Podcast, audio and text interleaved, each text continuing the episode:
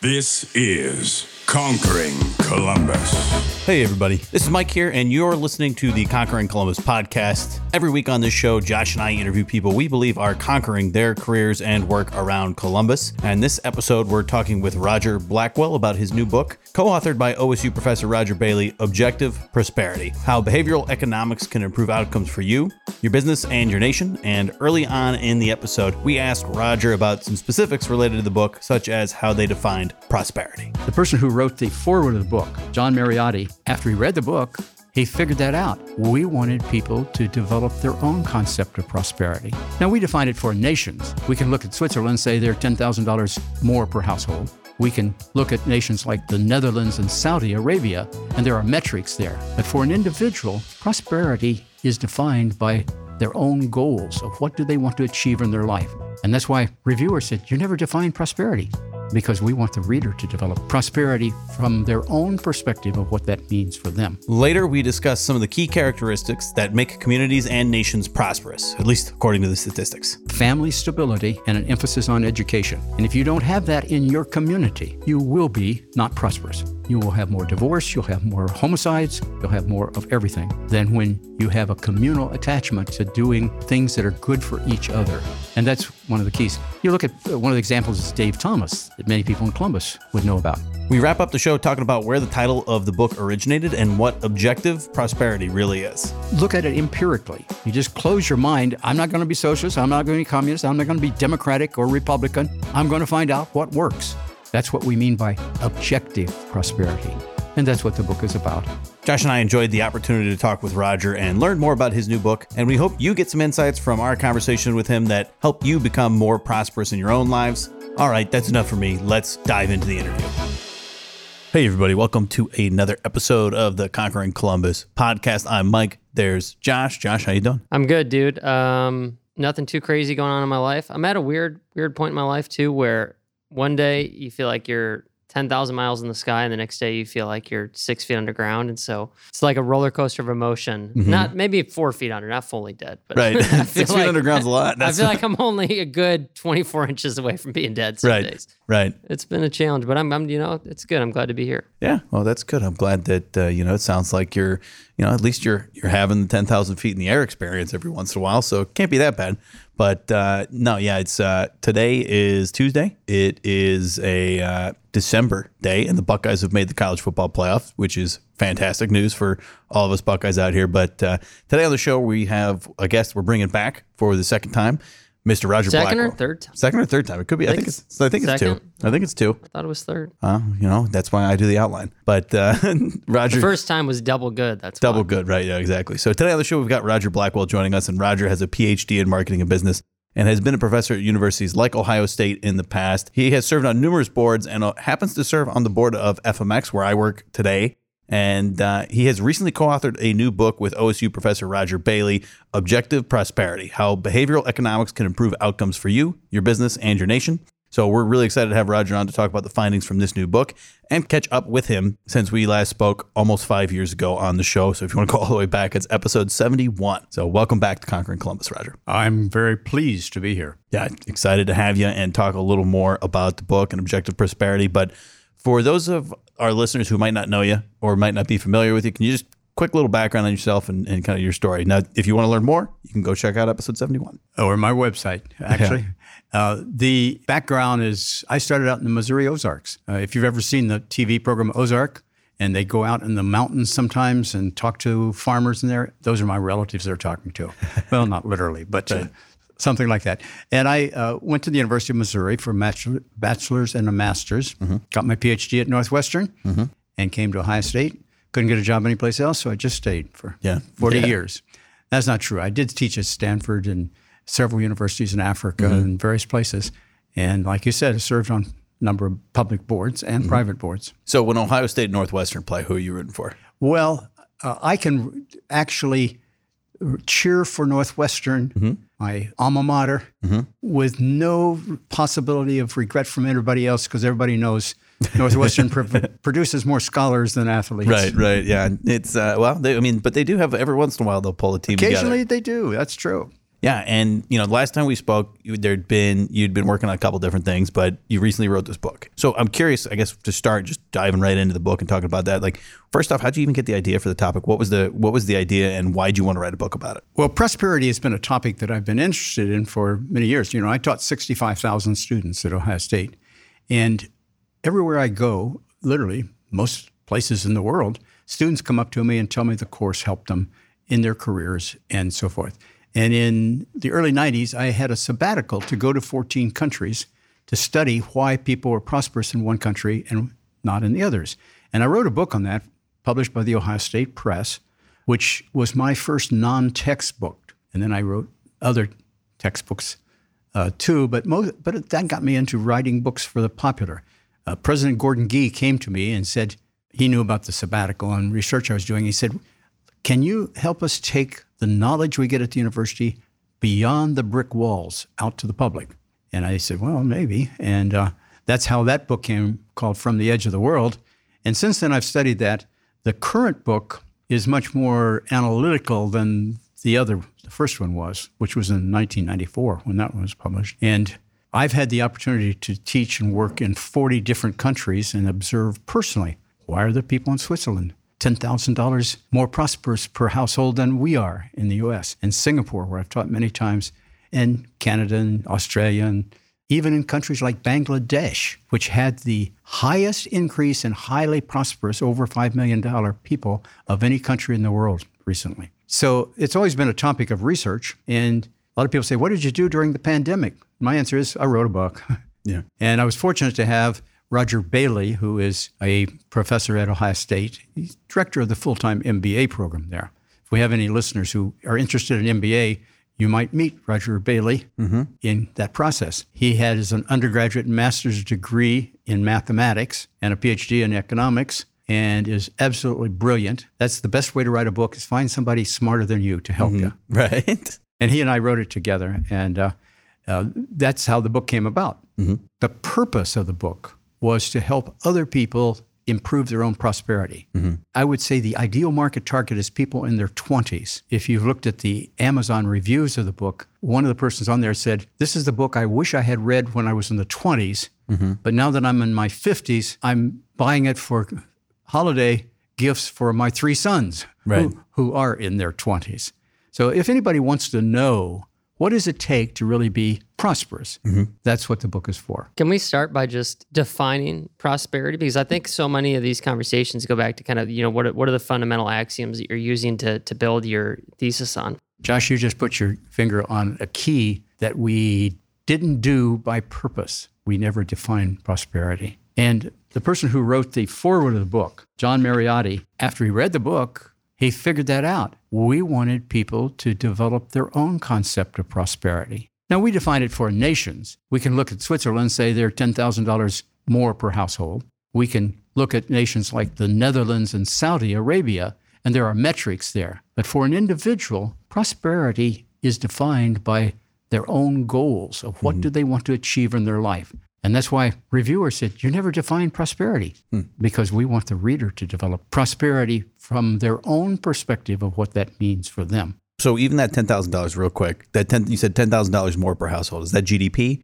Is that earnings that's per household? That's G D P okay. per income per household. And sometimes we look at income and sometimes we look at uh, G D P. They're mm-hmm. highly correlated, but not always the same. So you sit down with, with you know two brilliant minds talking about to writing a book with a lot of kind of ambiguity in the beginning, though. How do you go about trying to figure out what ultimate message you want someone to take away from the book? With examples. In fact, one of the reviewers of the early copy of the manuscript said, your chapters are too long. Can you put in some sidebars to break it up a little bit? Mm-hmm. And we did. Mm-hmm. Every chapter has from two to four sidebars, which are examples of people who became very prosperous. And most of the ones we use are people who didn't start out that way, because most of the people who have high income mm-hmm. or high wealth didn't inherit it. They got it some other way. And anyone who, there are three ways to distribute the income of a nation. One of those is lottery. And if you are lucky enough to win the birth lottery, that's fine. Mm-hmm. Uh, and some people do. But of the all the millionaires in the U S, it's only about ten percent who inherited it. Mm-hmm. And there's a famous economist, Tom, Thomas Piketty, the French guy who sold two point seven million copies. I'd be happy with a fraction of that. And he says that most of the wealth comes from inherited capital. His numbers are absolutely wrong. Mm-hmm. Absolutely. Even on income, they're just wrong. Because most of the people in the U S and mm-hmm. other countries, they achieve high income, and income's not the same as wealth, but they achieve high income because of meritocracy. So what it sounds like to me, right, and, and I've peeked at the book and I've read a little bit of it, it reminds me of uh, the seven habits of highly effective people, but applied specifically like, hey, no, we're going to look at it and say, hey, what does it take to be prosperous, right? What are the habits you can build to be prosperous? What are the steps you can take to be prosperous? You're absolutely right. And Seven Habits and, and Dave Ramsey's uh, Money Makeover and some of these are books that we quote mm-hmm. quite a bit. Uh, some of the reviewers said they bring together the thoughts of a lot of different mm-hmm. profound thinkers into a place that you can just read them and look at them. If you know what the KIPP schools do with kids typically from low-income areas. Mm-hmm. Like here in Columbus, most of their students come from Linden area. And the school is wonderful. And a very high percentage, and this is true all over, because KIPP schools are everywhere. Mm-hmm. I've heard eighty-five to ninety percent of their students graduate from college, mm-hmm. even though they have low income and most people would call disadvantaged background. They make it. Why? Well, if you go into a KIPP school, look around in every classroom. I'm told, I haven't looked at every classroom, but they have signs with two phrases, and it's their whole theme, work hard and be nice. There's nobody in this world that can't be prosperous if they do those two things. Mm-hmm. And and we give examples of that. Now, that doesn't say it comes easy. You might say, well, I, I, I don't want to work hard. Tell me how I can be prosperous without working hard. I don't have an answer for, to that one. uh, if you did, then you'd be selling quite a few copies of the book. Or uh, I'd sell quite a few lottery tickets. Right, yeah, exactly. But the, so I'm curious, you know, when you think about the title of the book, right? Objective Prosperity, we talk about economics right in the title. Yes. Some people might find that intimidating. How do how do people, right, you know, what would you tell those people like, hey, economics, is it is it in depth, is this, is this textbook reading or is this a, you know, hey, a simple explanation? It's a simple explanation, but let me read you the first sentence of the foreword by John mm-hmm. Mariotti. Stop reading this book. Now, do I have your attention? Don't make the mistake I almost made by being put off by economics in mm-hmm. the subtitle. Yeah, probably a lot of people would be more interested if we just said, how to get rich for sure. Right. uh, and and the objective part of prosperity is the key. Now, everybody has opinions about whether we should have free tuition for mm-hmm. students, whether we should have Medicare for all, whether we should have all of these sorts of things. And our approach is not interested in people's opinions, interested in just the facts, just the facts. What makes a nation prosperous? And it's the same thing as what makes a company prosperous. We have companies right here in Columbus that have family-owned, more than one hundred years successful. Why? You go in there and it's their corporate culture. And that's a behavioral dimension mm-hmm. rather than just how much capital they raised or that sort of thing. And if you have prosperous people and prosperous companies, you have a prosperous nation. And and we ask the question sometimes, why are some nations poor and some rich? And I've done that. I've had sixty-five thousand students in my classes at Ohio State. And I've done it in forty different countries. And the answer you frequently get, what would you say what most people would give as an answer? Most people or what I would give? Let me think about yeah. this. Most people. If you ask, why are some countries rich and some poor? Probably colonialism, imperialism. Mm, education is what they would probably say, I would assume. Education. I don't think it's possible. The right answer. Well, I can report to you empirically the answer I've gotten over the years in many different countries is natural resources. Ah, yeah, that makes sense.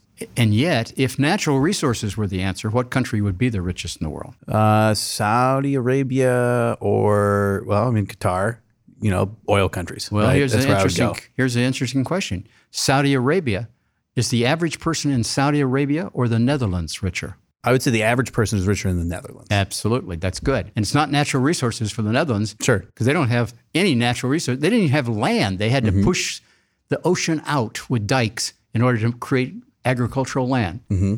And if you looked at what country has the most natural resources, It's Russia. Mm-hmm. Any way you look, it's Russia. They have more oil. They have more diamonds and gold. They have twice as much land as either Canada or the U S. And countries like Venezuela and uh, Brazil and Nigeria are rich in natural resources and among the poorest in the world. It's the values of the people. Mm-hmm. And you might say, well, you can't change the values, can you? Oh, yes, you can. And the best example of that, it, you can do it for individuals, but when you're talking about nations, the best example is Singapore. In nineteen fifty, Singapore was one of the poorest countries in the world, four hundred or five hundred dollars per capita income. Today, their income in Singapore is higher per person than in the U S. Mm-hmm. Now, why? It's because they changed their values. And Lee Kuan Yew led them into that. And now, if you've ever seen the movie Crazy Rich Asians, yeah, there's a lot of truth into that movie. And I've been to Singapore many times, and I, I like to jog where I go because you, you meet people that way and you see what's really going on. And sometimes in seminars, when I'm teaching a seminar, I'll say, how many have been to Singapore? Mm-hmm. And a few hands will go up, and I'll say, dirty country, right? I'll say, oh, no, there's not, there's, you'll never see Can't a rapper. Can't you gum, right? And that, that's the joke I always hear is you're you, not allowed to chew gum. Yeah, which is a misunderstanding. You're allowed to chew it. You're just not allowed to buy it without a prescription. Yeah. And if you're an American and you go to Singapore, you can take your gum with you. And it's okay to chew it, but it's not okay to throw it on the ground. Right. There's no dirt in Singapore. There's no poverty in Singapore. And there is no crime in Singapore. I mean, there are exceptions, but not much. And you study Singapore and Switzerland, which are both more prosperous than the U S mm-hmm. on a per person basis. And you see, those are the values. Those countries are almost identical in their values. And yet you couldn't find two countries more different than temperature and uh, location, mountains, and and and neither one of them have many uh, natural resources. Singapore is very small, but they went from one million people in nineteen fifty mm-hmm. to six million people now. But they don't let people in that don't have the values that make you successful, hmm. prosperous. And it's a lesson that is useful for the U S, of course, too. And so in theory, it sounds nice to think about, you know, breaking down prosperity into objective attributes or or tactical things that happen throughout, you know, your life or within the economy. But as you start to actually try to measure that, like, I mean, even thinking about what you're saying with respect to the different countries and their level of prosperity, I'm I'm thinking back, like, you know, does that tie back to the, the way the governments run and the fundamentals there? Or, you know, so how do you begin to actually try to boil things down and then distill that into a book like this? Well, you look at the data on the on the countries. And a lot of people talk about socialism and capitalism. We're not socialist in this book. We're not capitalist in this book. We're solutionist. You only look at the things that work, that are solutions to actual problems. And you compare the data in countries like China and Venezuela and Russia with countries like Switzerland and Canada and Australia and the U S. And you say, okay, what's the difference? And it's individualism versus collectivism. If you have individuals making the decisions, guess what? The nation runs much better than when a group, call it the Politburo or call it the C C P, or a small group of people making decisions collectively for everyone else. Those countries are do not do well. And the people in them don't do well. And that's where you have data to look at. If countries have individualistically determined political systems versus collectivist, they do much better. And you can call it freedom, you can call it per, uh, property rights, you can call it quite a few things, and we look at all of those. For example, when the Pilgrims came to the U S, were they communists or capitalists? Oh, this feels like one of those trick questions. It is. Yeah. I, I'm going to go ahead and say communist now that, yeah. you're, uh, you know, but, I, but the way you asked it clued yeah, me in. They, I would not have said that before you asked that question. Right. They weren't literally communist, but they were socialist. Mm-hmm. All property was owned in common. Mm-hmm. All the Pilgrims f- worked and farmed and did all these things. And by the and and, there, and if you worked hard or if you didn't, you got the same thing. Sure. It was everything you needed was given according to your need, not according to what you earned. Mm-hmm. And they were half of the people died within a year. They're starved because that doesn't work. Then they reorganized the whole thing and allocated cattle and property to each individual family. Each family got what they did themselves. And guess what? They prospered. And a lot of people, like you said, probably don't know that. The mm-hmm. first Thanksgiving was very different. Yeah. It wasn't Thanksgiving. They were just about half of them alive. Right. And if you organize as collectivists, you don't do as well. Mm-hmm. Objectively measured, any way you want to measure it. You can do the, the same thing. Why do Jewish groups earn higher income than non-Jewish groups? And they will talk about loyalty to the community. Well, it is loyalty to the community, but it's individual hard work. Two things that are true of the groups, whether it's Asian Americans or Jewish Americans or any other group, mm-hmm. is family stability and an emphasis on education. And if you don't have that in your community, you will be not prosperous. You will have more divorce, you'll have more mm-hmm. homicides, you'll have more of everything than when you have a communal attachment to doing things that are good for each other. And that's one of the keys. You look at uh, one of the examples is Dave Thomas, that many people in Columbus would know about. And what college did he graduate from? Do you know? I'm going to guess he didn't go to college. You guessed it right. Uh, he went to the tenth grade. He didn't even know his birth parents. And we give a lot of examples from disadvantaged, disenfranchised communities in the book. And he, he's one. He didn't know his birth parents. His father, his adoptive father, wasn't able to keep a job. And his adoptive mother died at a very young age, but he got values from his adoptive grandmother. And he would come to Ohio State classes. Uh, I, I I worked for Dave quite a bit in the early years, and so he was very kind. If I asked him to come and lecture to a class, and my classes had seven hundred fifty mm-hmm. students in them, Independence Hall, and he'd come there, and, you know, he was tenth grade education, and it wasn't a very high-level presentation. He just told people how he did it. And one time he had a bunch of cards that his assistant had prepared for him, and he dropped them as he walked into the stage. He just talked, and some of the students said, Mister Thomas, how do you be successful? You've got all these, we read those corporate values on your website, and his answer was, just be nice. Mm-hmm. And and that's it. it. You know, now there are academic studies of this. Mm-hmm. The person who's done the most of those is named Deidre McCloskey. She's a professor at the University of Illinois in three different departments, economics, mm-hmm. history, and literature. And what that means, she knows her history, she knows her economics, but she also uses interesting language. Mm-hmm. And she doesn't call it economics, she calls it humanomics. And what her very serious academic articles, she's one of the most quoted person in economic history, mm-hmm. is the degree to which people in a nation care about each other and for each other is one of the determinants of the prosperity of a nation.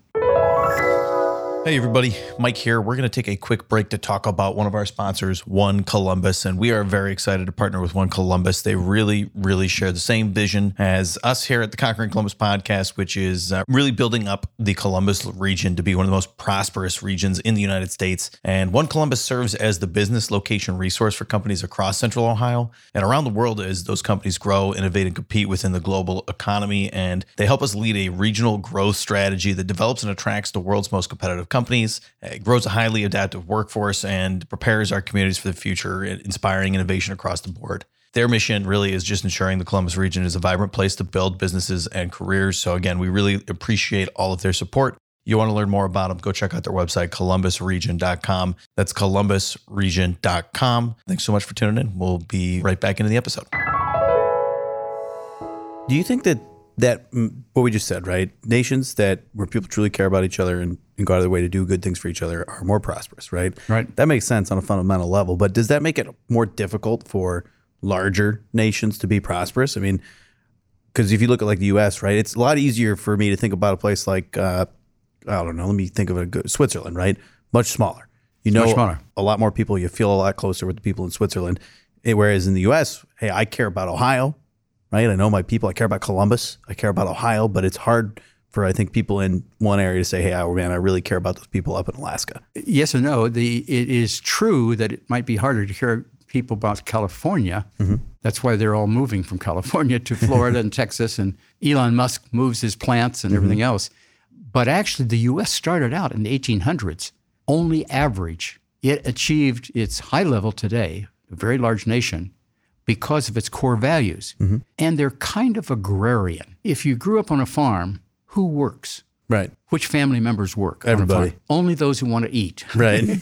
And there are no child labor laws, okay? Yep. You get up, you work. Until nineteen fifties, most Americans grew up on a farm. Now, it changed after that, and that's probably why we have some of the divisions is we have lost that agrarian nations.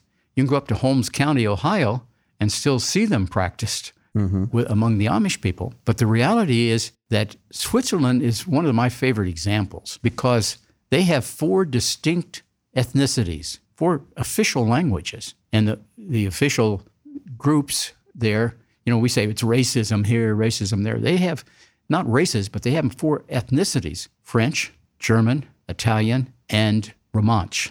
Small group. But now I have actually heard people in Switzerland from the German groups talk about their filthy Italian brothers. And you can objectively drive into the Italian series sectors of the, the nation and see there's a huge difference in cleanliness. However, if you think about what that person said about his Italian brothers, mm-hmm. that's the key. Now, one of the ways they get that is every male and women voluntarily serve in the military. And if you're going to be in a foxhole with somebody from Italy, the Italian section of Switzerland, and you're German or you're Romansh, mm-hmm. what do you learn to do? you trust learn them. to Gotta trust them. Get along with that guy or person. And and and and today, uh, one of the most interesting statistics about Switzerland, in addition to higher prosperity, about ten thousand dollars more than the U S, mm-hmm. they also have less crime. One of the reasons is because every home has a gun in it, and people trained to use it, and ammunition, usually locked up, protected. Now, if you if every home has a gun, how many thieves do you have breaking into homes? None, none. And they, their crime rate is half of what it is in the U S. Mm-hmm.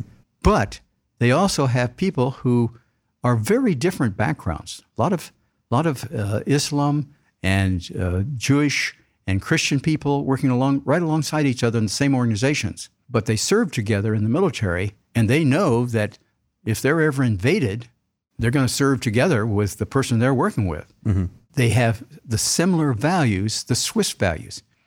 And twenty-five percent of all the people in Switzerland are immigrants, workers, mm-hmm. but they're not citizens until they prove to the local officials that they have Swiss values. Hmm. That's different than the way we do it here in the U S. And the same thing is true in Singapore. And when you look at the way they do it, cleanliness, a lot of people say cleanliness determines your prosperity. Yes, it does. Look at Singapore. Look at Switzerland. Look at people who, if your mother ever told you, soap doesn't cost much, she was giving you good advice. Hmm. Now, th- the fact that if Switzerland has everybody serve in the military, males, and like I said, voluntarily for women, they have they can call within twenty-four hours an armed military of five hundred thousand people. And the way we write it in the book is, don't mess with Switzerland. Mm-hmm. Even Hitler said, okay, I'll, I'll, I'll move through any country, but don't mess with Switzerland. These are the, you might say, well, those are values of the people there. It's not natural resources because they don't have much natural mm-hmm. resources. And they also know how to make value-added products. When they sell steel from Switzerland, they sell it for about ten thousand dollars a pound. Of course, it has brands like Rolex and other fine watches. These are the values if you look at it empirically. You just close your mind. I'm not going to be socialist. I'm not going to be communist. I'm not going to be Democratic or Republican. I'm going to find out what works. That's what we mean by objective prosperity. And that's what the book is about. It presents data and facts all the way through. And we tell people don't read it with a predisposition of, mm-hmm. if it says something I don't like, I'm going to reject it because that's I'm a Democrat or I'm a Republican. Now, we describe behavioral economics as something old, traditional economics, something new, adding psychology and sociology and demographics, something borrowed from the Austrian economist von Mises and Schumpeter, mm-hmm. and something blue. Now, when we talk about political systems, what do we really describe? People who want policies to help the poor people. That's what behavioral economics is. It's all four of those. It's not one. So don't read the book with a predisposition of, I'm just going to look at the things that agree with what I already thought. If you read it with an open mind, you'll come away with ideas on how you can be more prosperous in the future, or how your firm can be more prosperous in the future. And if you do that on a wide-scale basis, the nation becomes more prosperous. Now, there's some there's some commonalities of colonies. You mentioned earlier colonies. Which nation had the most successful colonies? Oh, I mean, so are we talking at the time or over the long term? Both. And, and I'll, I'll give you examples, because mostly they were French or Spanish or British. Mostly they were French or Spanish or British. So which nation, current nation today? Yeah, have colonies or former colonies. Former colonies. The United States, got to be. Or Canada. Or Canada. Or Australia. Mm-hmm. Or Hong Kong, mm-hmm. which is British. Much more, which is British until- Former British colony. Handover. And the Spanish and French colonies, they all had colonies, but the French colonies and the Spanish colonies didn't produce nations later that were successful as the values that came from Britain. And why do you, the, the Pilgrims, like I said, were communal when they started, but who's, who got the money to bring them over here? They, they had to pay for that Mayflower ship. Mm-hmm. The answer was entrepreneurs. In French and Spanish colonies, they came from the king down, or the queen. In England, they had to have permission of the king, but they came from poor people, entrepreneurs. In fact, Australia is one of the more successful nations in the world. Where did their original inhabitants come from? Criminals. Yes. They emptied, I think the number was one hundred forty thousand. It's in the book. I've forgotten the exact number, but uh, one hundred forty thousand prisoners, and sent those inmates to Australia over a few years. And they started a nation all built by inmates that became one of the most prosperous nations in the world. A very large nation, of course, too. And it's why individuals create prosperity for the whole country or the whole nation. And so as you come together with somebody and you're you're trying to break these different pieces down and figure out how to put them together in a way that people are going to get value out of them, you know, how long does a book like this take to come together, and how do you align on the different pieces that you agree upon and, and go through all this data and, and make uh, conclusions? Well, it takes a village to build a book like this. Uh, we started out, and like I mentioned, uh, one of the original viewers said, you need to break it up with case examples. And um, so we fortunately had a year with the pandemic to write it, and it took about a year. Mm-hmm. This is my forty-first book, and over the years, it took about a year for each, on the average, a, a year for each one. And one, how many, is that like forty hours a week just constantly working on the book? No, no. A lot of people say, when do you find time with your other jobs to write a book? And the answer is from ten p.m. to two a.m. That's mostly when I do my writing. Uh, and you, well, why would you work that hard? That's my value system. Well, Roger, it's been great talking to you so far, and, and appreciate you giving us a little background on the book. It, where, if people wanted to buy this book, where can they find it? I'm guessing all the usual suspects, right? All the usual suspects. You know, it used to be that the publisher would make a deal with the printer, and they'd print a only go to Barnes and Noble, copies. Only go to, you know, there's specific I, places. But I remember one of my earlier books, uh, Borders, bought ten copies for every store. Borders, yep. Well, they didn't buy any this time. No. Actually, Amazon does printing on demand. Mm-hmm. That's why you get it in two days if you're a Prime customer. Any city in the U S, and probably many in the world. So Amazon is the easiest. My website is roger blackwell business dot com, mm-hmm. and it has a link that takes you to Amazon for fulfillment. There are a few stores around that have it, but mainly you have to do it online these days. Mm-hmm. Yep. Yeah, makes sense. And so follow-up question, right? What advice would you have for our listeners out there? And other than, hey, go buy this book and check it, you know, well, you know read that, up on that, prosperity. That'd be my advice. Well, one of the uh, reviewers of it, she said, I really connected with the the, the valuable words that c- move us forward in our lives. Mentors, discipline, education, mm-hmm. personal responsibility. You're not going to be possible to be probable that you'll be prosperous if you don't take personal responsibility for it. And that's something that an individual responsibility. If you just say, well, let the government take care of me when I retire, mm-hmm. you got to trouble. To young people, I say, start saving now. Wealth and income are different. And many of the people who make fairly high income end up very poor because they don't convert it. And we have a, a section on how to be an Einstein at investing. Right. Yeah. You know, and this is the one that you mentioned that I constantly talk about here at F M X is discipline, right? Discipline's a muscle. You build it up. That's right. You do small little things every day, and then the big things when you need discipline on something big, You've been building it up. So discipline is one that people are like, well, how do I get started fixing my discipline? Well, get up and make your bed every morning. One little thing, right? No matter what your income is, save a little bit yep. every paycheck. Discipline. Even if it's just one dollar sixty-five a day. Yeah. And and it'll just build over time, right? Discipline is uh, is a huge one for me. But uh, so last question. We've answered it before, but well, I'm going to ask it to you again, and we can go back and compare it to episode seventy-one. Theme of the show here on Conquering Columbus is live uncomfortably.